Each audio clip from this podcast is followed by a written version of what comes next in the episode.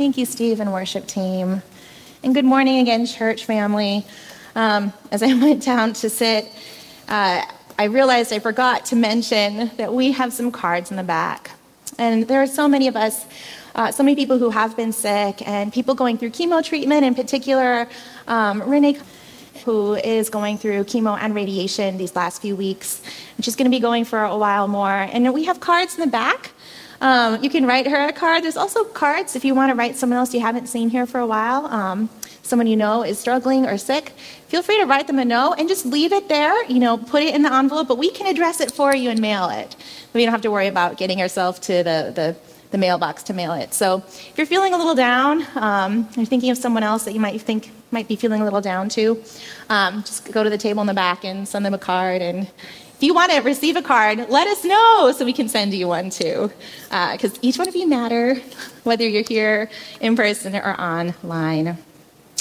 Now, um, it was, uh, I can't remember if this was last year or the year before, but um, in, in more recent history, Dan and I began this monthly practice.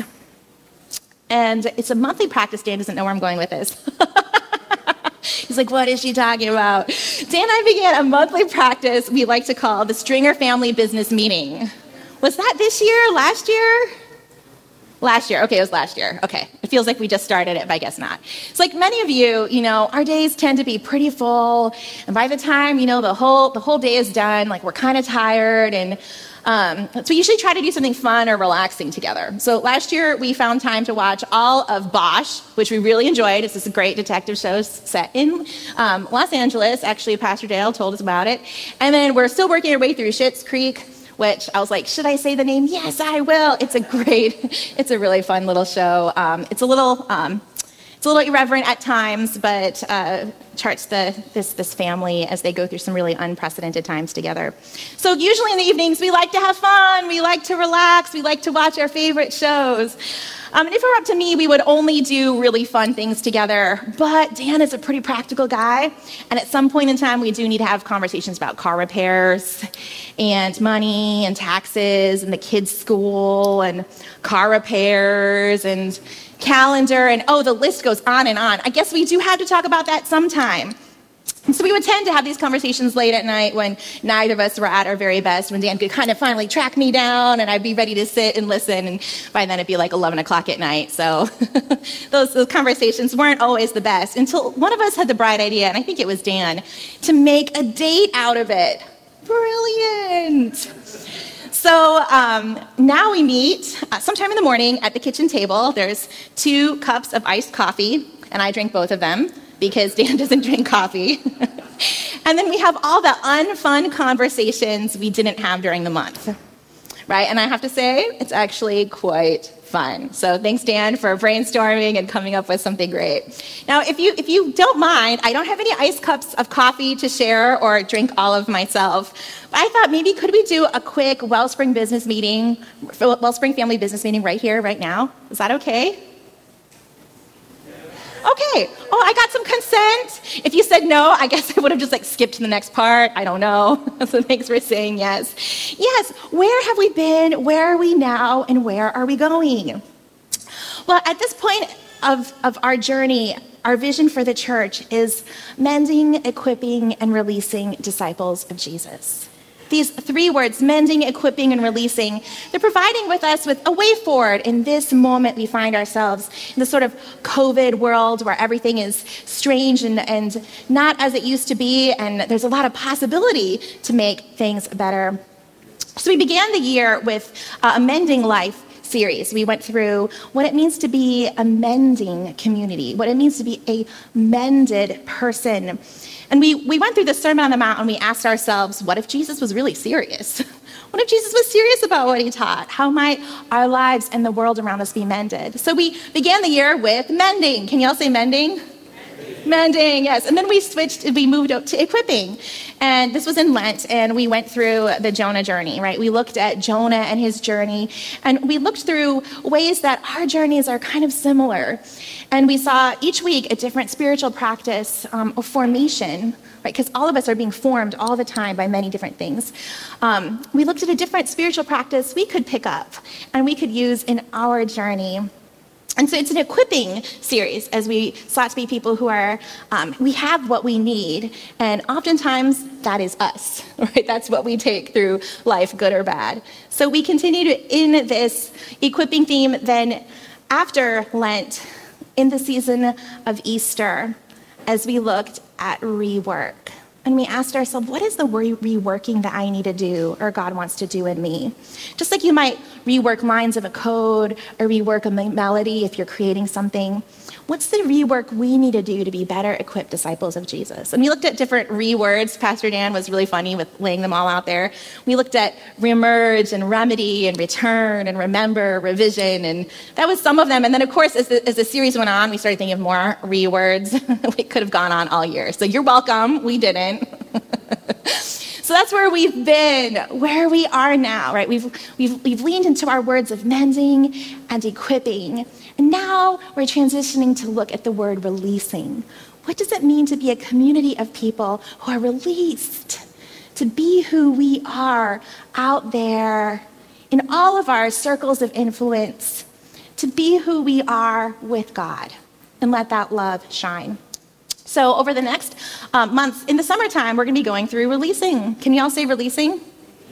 Yes. Sorry, I think I forgot to say it for the equipping, but you'll remember it anyway. Or now I'll remember it more because you didn't say it before.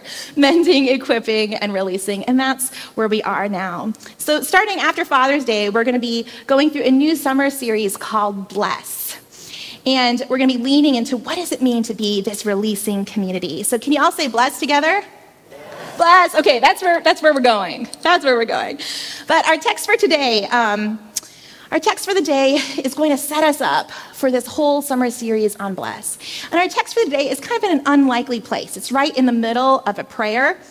It's right in the middle of Jesus' prayer to his heavenly parent on the night of the Last Supper. It's right before his betrayal, his trial, and his death.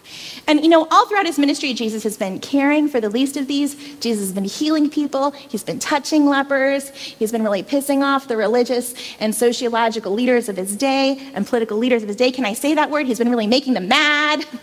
Just been doing all sorts of things. And where he is now at this moment in time, he's observing the Passover. He's at the Last Supper with his disciples. He knows he's going to be betrayed and killed. And in this moment, he's praying to his Father for those in the room with him, as well as those of us who are to come. Let's see what he says. John seventeen, verses thirteen through twenty-one, ultimately. I am coming to you now, but I say these things while I'm still in the world, so that they may have the full measure of my joy within them. That's the disciples. I have given them your word, and the world has hated them, for they are not of the world any more than I am of the world. My prayer is not that you take them out of the world, but that you protect them from the evil one. They are not of the world, even as I am not of it. Sanctify them by your truth. Your word is truth. As you sent me into the world, I have sent them into the world. For them, I sanctify myself, that they too may be truly sanctified.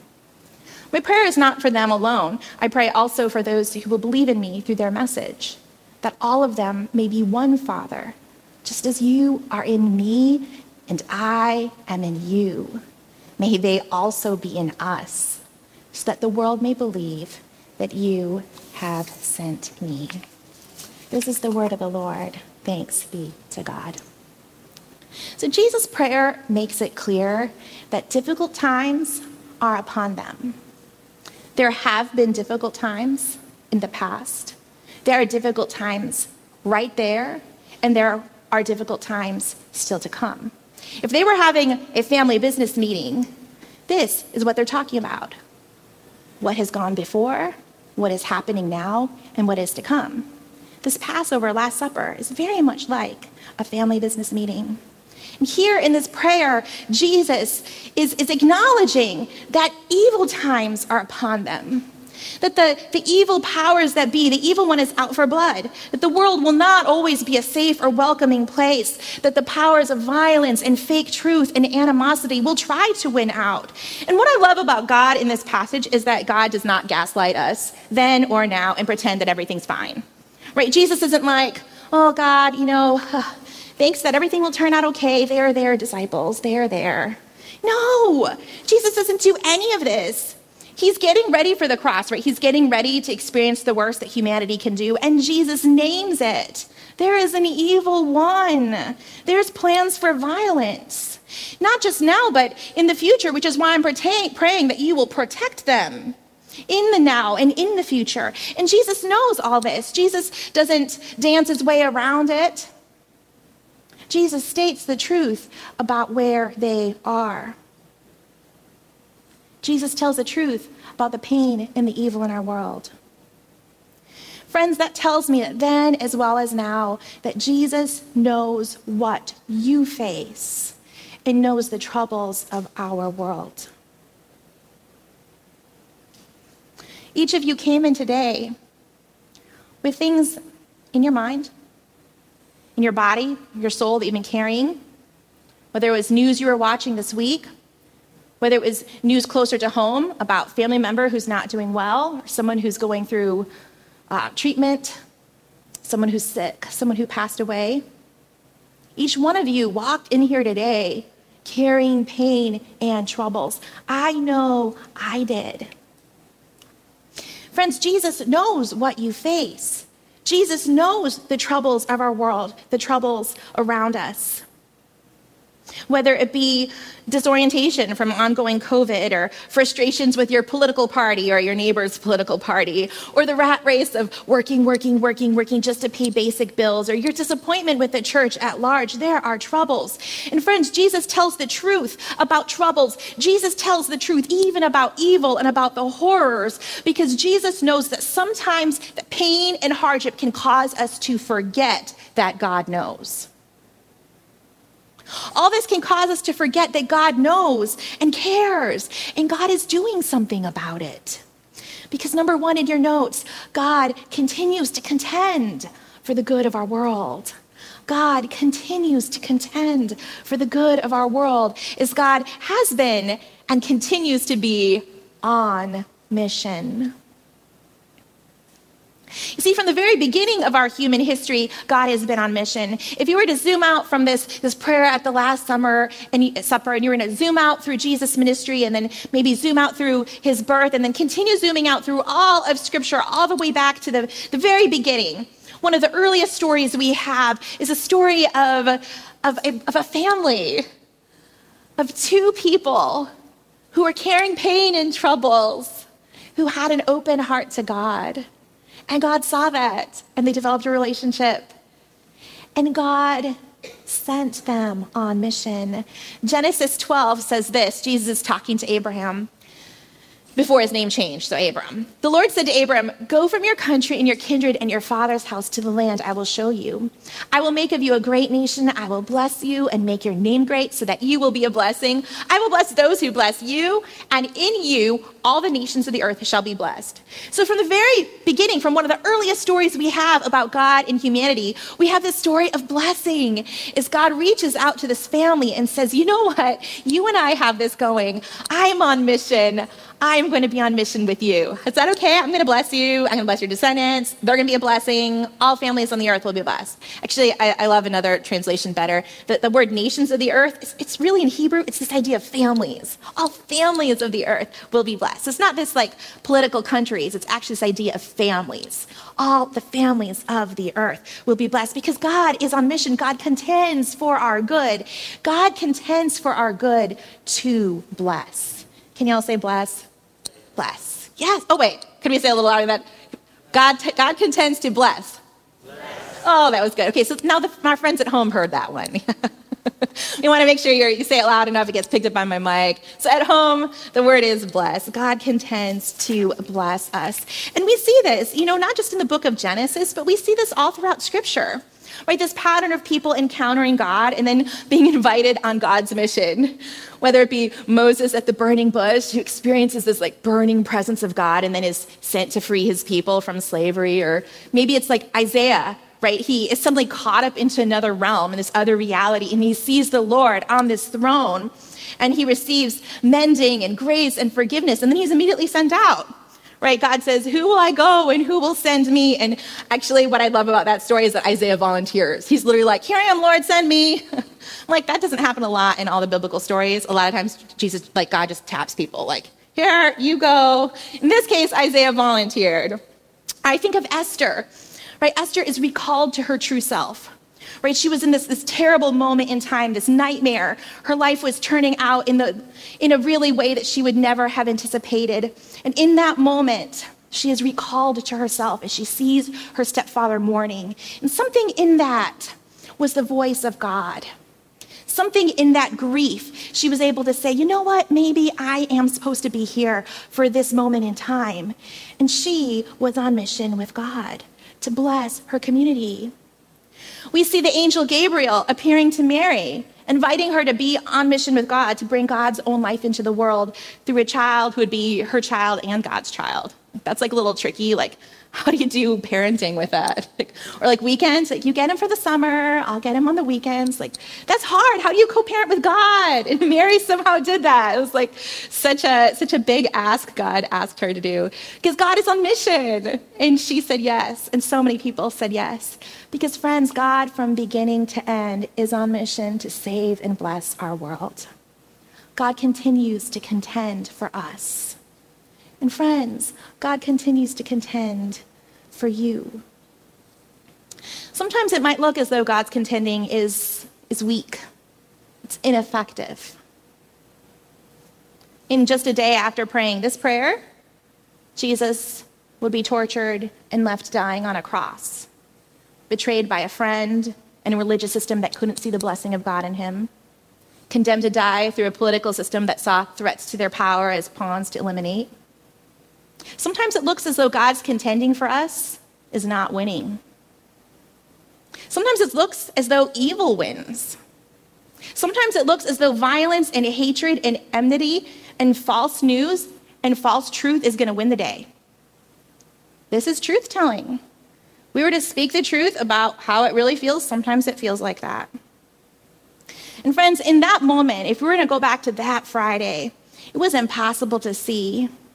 At that moment, you only know from the moments after that even there, in the moments that, that looked the most ineffectual, where God looked the weakest, that Jesus was living fully into God's rescue plan, the rescue plan to overturn death itself, to hold a mirror to humanity and show us our worst, yes, we killed God, and also reveal God's contending love and life that will never die, and instill in us love too, as we realize we are worthy because God will do anything for us.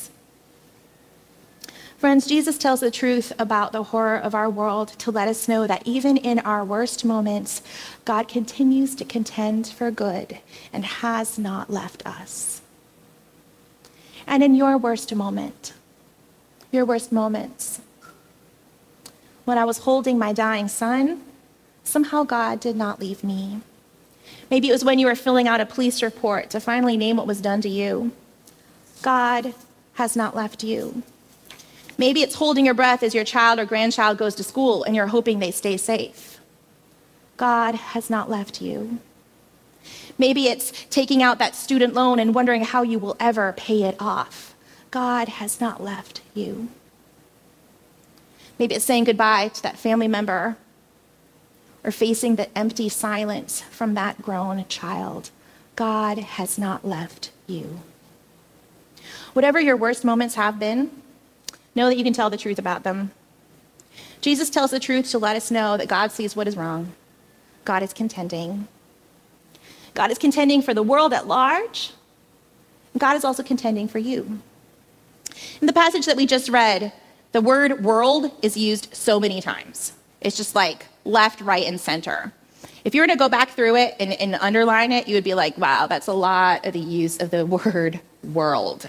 Now, when I grew up, I grew up in a faith that really emphasized that God loved the world. And actually, we see that in the book of John, because the book of John loves this word. Actually, the book of John loves this word so much, I just got to say, uh, the writer of it, I, like I stopped counting at fifty times to use this word world, which is this word cosmos in the Greek.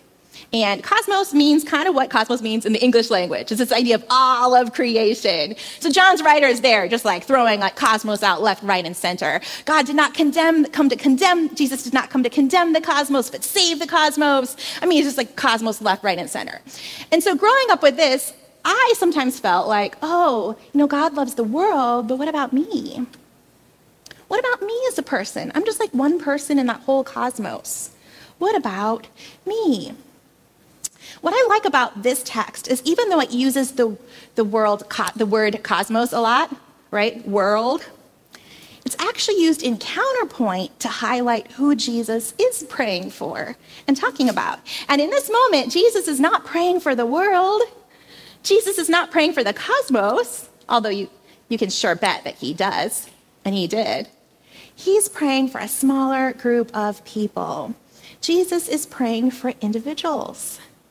He's praying for that little group of people in that room and those who will believe in him to come. Friends, that tells me that Jesus doesn't just care about the world, but Jesus cares about you and about me, about us as, as, as individuals too. That's number two in your notes. God continues to contend for your good. It's not just the good of the world, for you too. Jesus continues to contend for your good because G- God's mission includes blessing you. See, Jesus is praying for this little group of people in this room. And then he pauses and he prays for all of those of us who will one day believe. He's praying for us to bless us.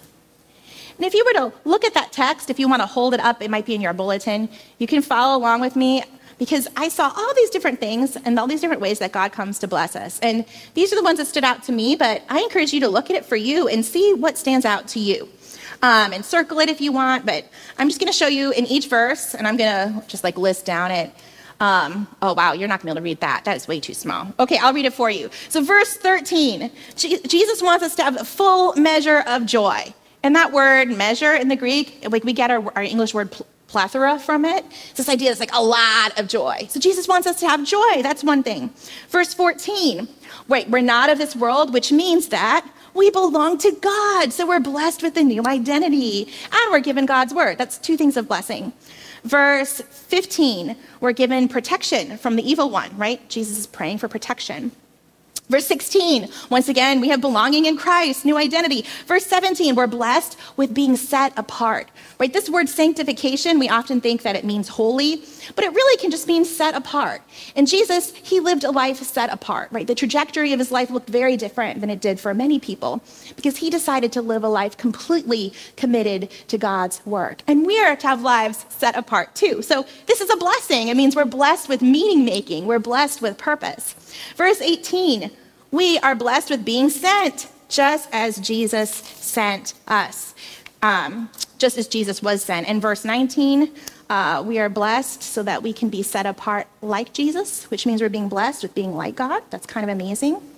In verse twenty-one, we're blessed with union.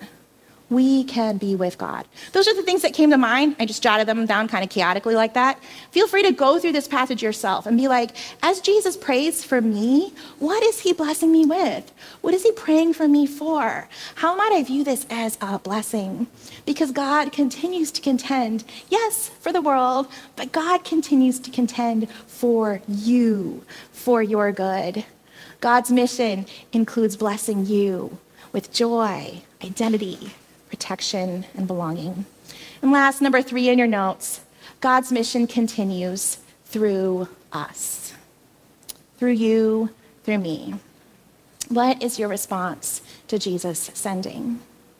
Because that's what Jesus says in this passage, right? It's kind of buried there.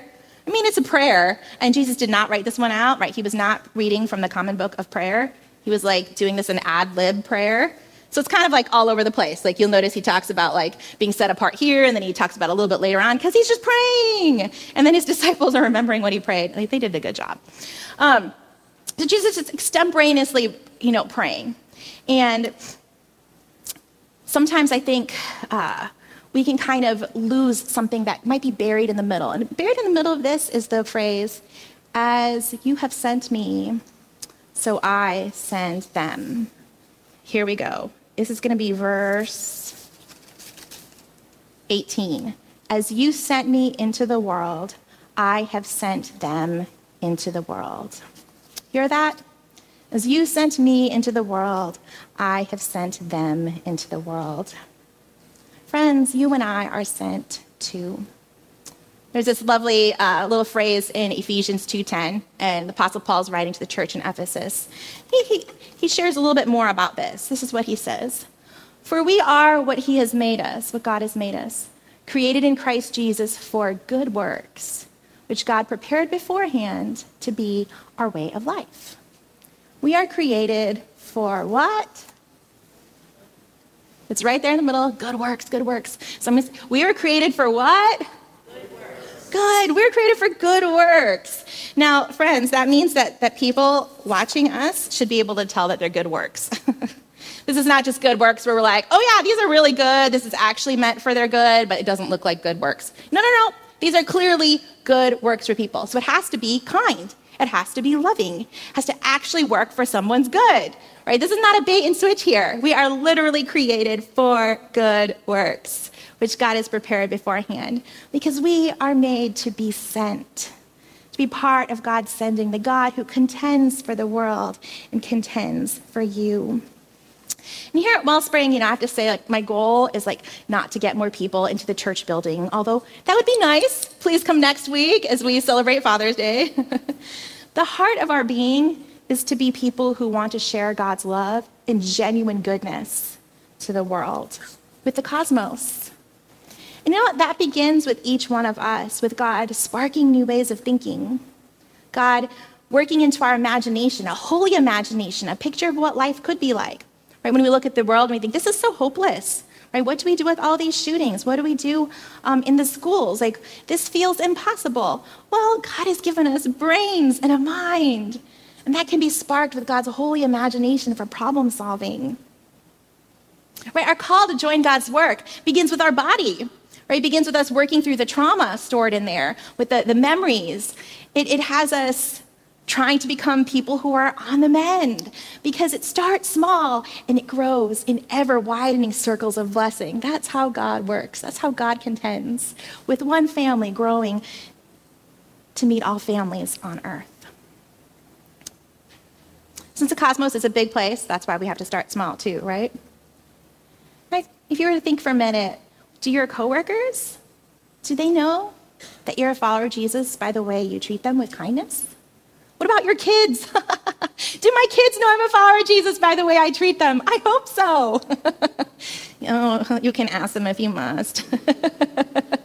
What about the people at Co- at the mall or at Costco or I was driving? I have to say, um, my family, we went to Costco last week after after worship. And I thought such a lovely, lovely service, lovely time of worship last week. So it was just like, we ended on a really nice note. And we drove to Costco, and then we didn't want to be there forever. So we, we actually divvied ourselves up, like one parent, one child, one parent, one child. And then we like literally made a race. We're like, you go get the hot dogs outside. We're going to go buy the peanut butter inside. And like, who's going to win?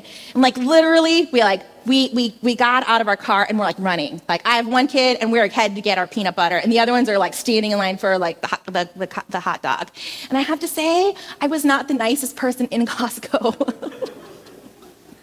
because you're like really not supposed to run in there. And like me and a child who remained unnamed, we are kind of running and we're like weaving around people and we're trying to find the shortest line. And afterwards, I thought, oh dang, like we had such a nice time of worship, and then there I am like hustling all over Costco, like knocking people to the side, trying to win. I thought, oh no, where's the light and love of Christ? Just reminds me that at all times we're called to be people who good works pour out of us, and God has given us the power of that. That's what we celebrated at Pentecost. Um, yes, this this past week um, there was this other lovely moment, and actually involved social media. And very rarely for me um, do I ever have lovely moments on social media. Um, and I was fo- I follow Humans of New York, and it's this photographer who who takes pictures. I see a couple nods. Takes pictures of people in New York City, and then in the caption, we'll, we'll tell their story or parts of their story. It's really meaningful. And um, this week, I was really impacted by this lady, Deitra, and she's she's a lady there with her boxing gloves. She's there with her boxing instructor. She's a very spicy, vibrant, hardworking woman who had escaped a fundamentalist Christian household as a pastor's wife. She literally just like got out of the car and like left. Um, left her husband, left the church. Like her story, oh, it like it impacted me to my bones. She's a, a powerful lady, and I'm really glad that she got out. But um, throughout the day, it was a fifteen point, point um, fifteen parts like fifteen part story. So I kept like clicking throughout the day, like gotta go on Instagram. Is part fourteen up yet? Is part fourteen up yet? Just to keep refreshing it and hear her story all the way through. And you know, her story was so gripping that it really united the hearts of all these, these strangers, that within just a few hours, thirteen thousand people had raised something like three hundred fifty thousand dollars for her. And it's more than that now. This was like what, Thursday or Friday this week. And that's because there's power when many people make small actions together. When we start small, just with our little circle, who we are. We know this can be for good or for evil because Jesus isn't the only one that sends people. We saw other video footage this week. We know that other powers can coerce and deceive people and claim to be sent by God, but by their works, we can know them.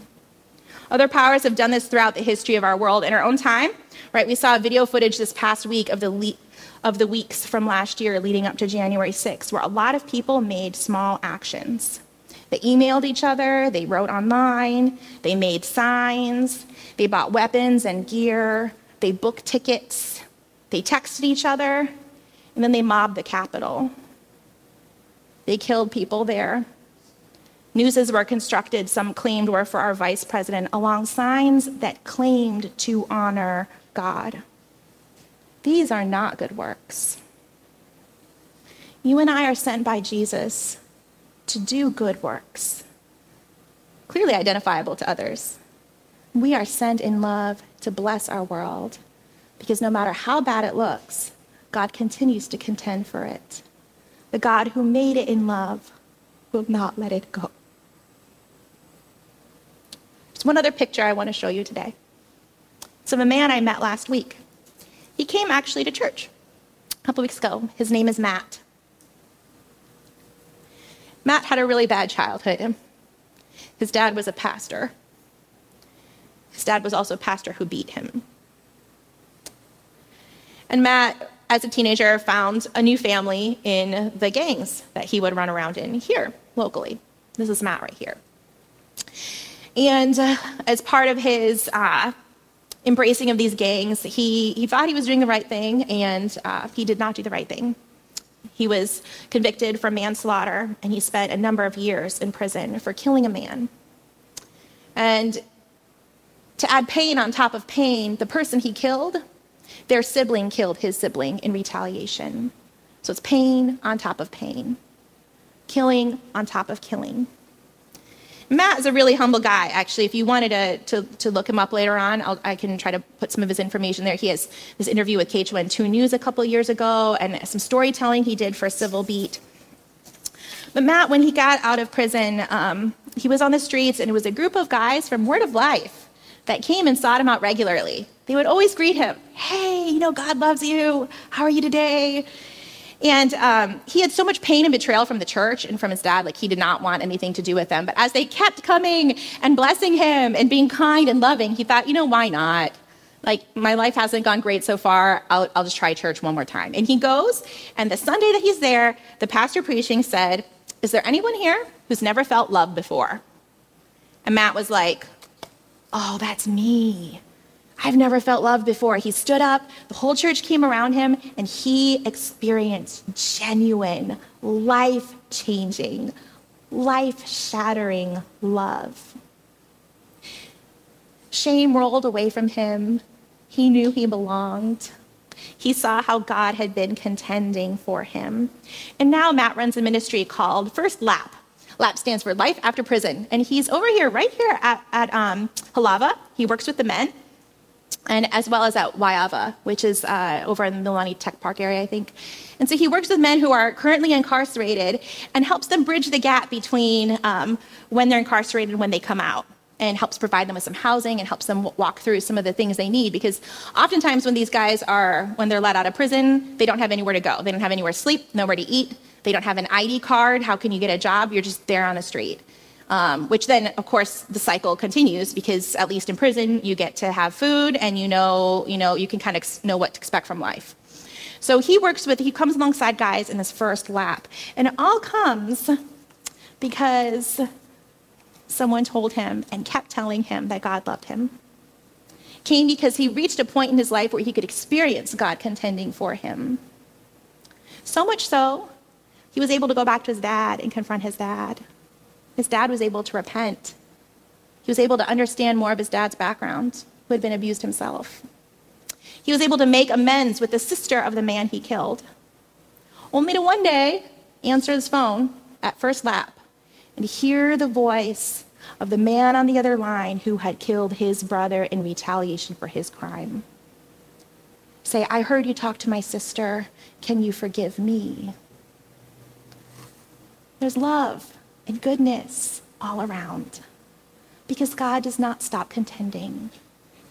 Using people like you and me, God brings God's love and care and goodness to bless our world. That's what has been happening.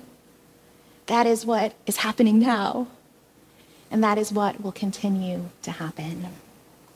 As I close, you have a little bookmark Um, that many of you received. And um, it goes through, actually, this word bless that we're going to be going through this summer. Um, and each one of these words stands for a very simple missional practice that we're going to be walking through. So we're not going to talk about it today, but take these bookmarks home, put them on your fridge, um, as we seek to join the God who contends for us by contending for others. Let's pray. Lord, I thank you that you never give up on this world that you made, this cosmos that you love, and on us as individual people that you care for as well. Help us to tell the truth about what we are facing. Help us to know that as we tell the truth, that you are there with us. You have not left us. And Lord, for those of us who cannot see your contending anymore, it is just too hard and too difficult. I pray that your Holy Spirit would breathe your respite, would breathe your care, breathe your kindness, so that one day we can look back and say, you were there, you were working, and look at all the good that has come. We lift up all our prayers before you in the name of the Father, and of the Son, and of the Holy Spirit. Amen.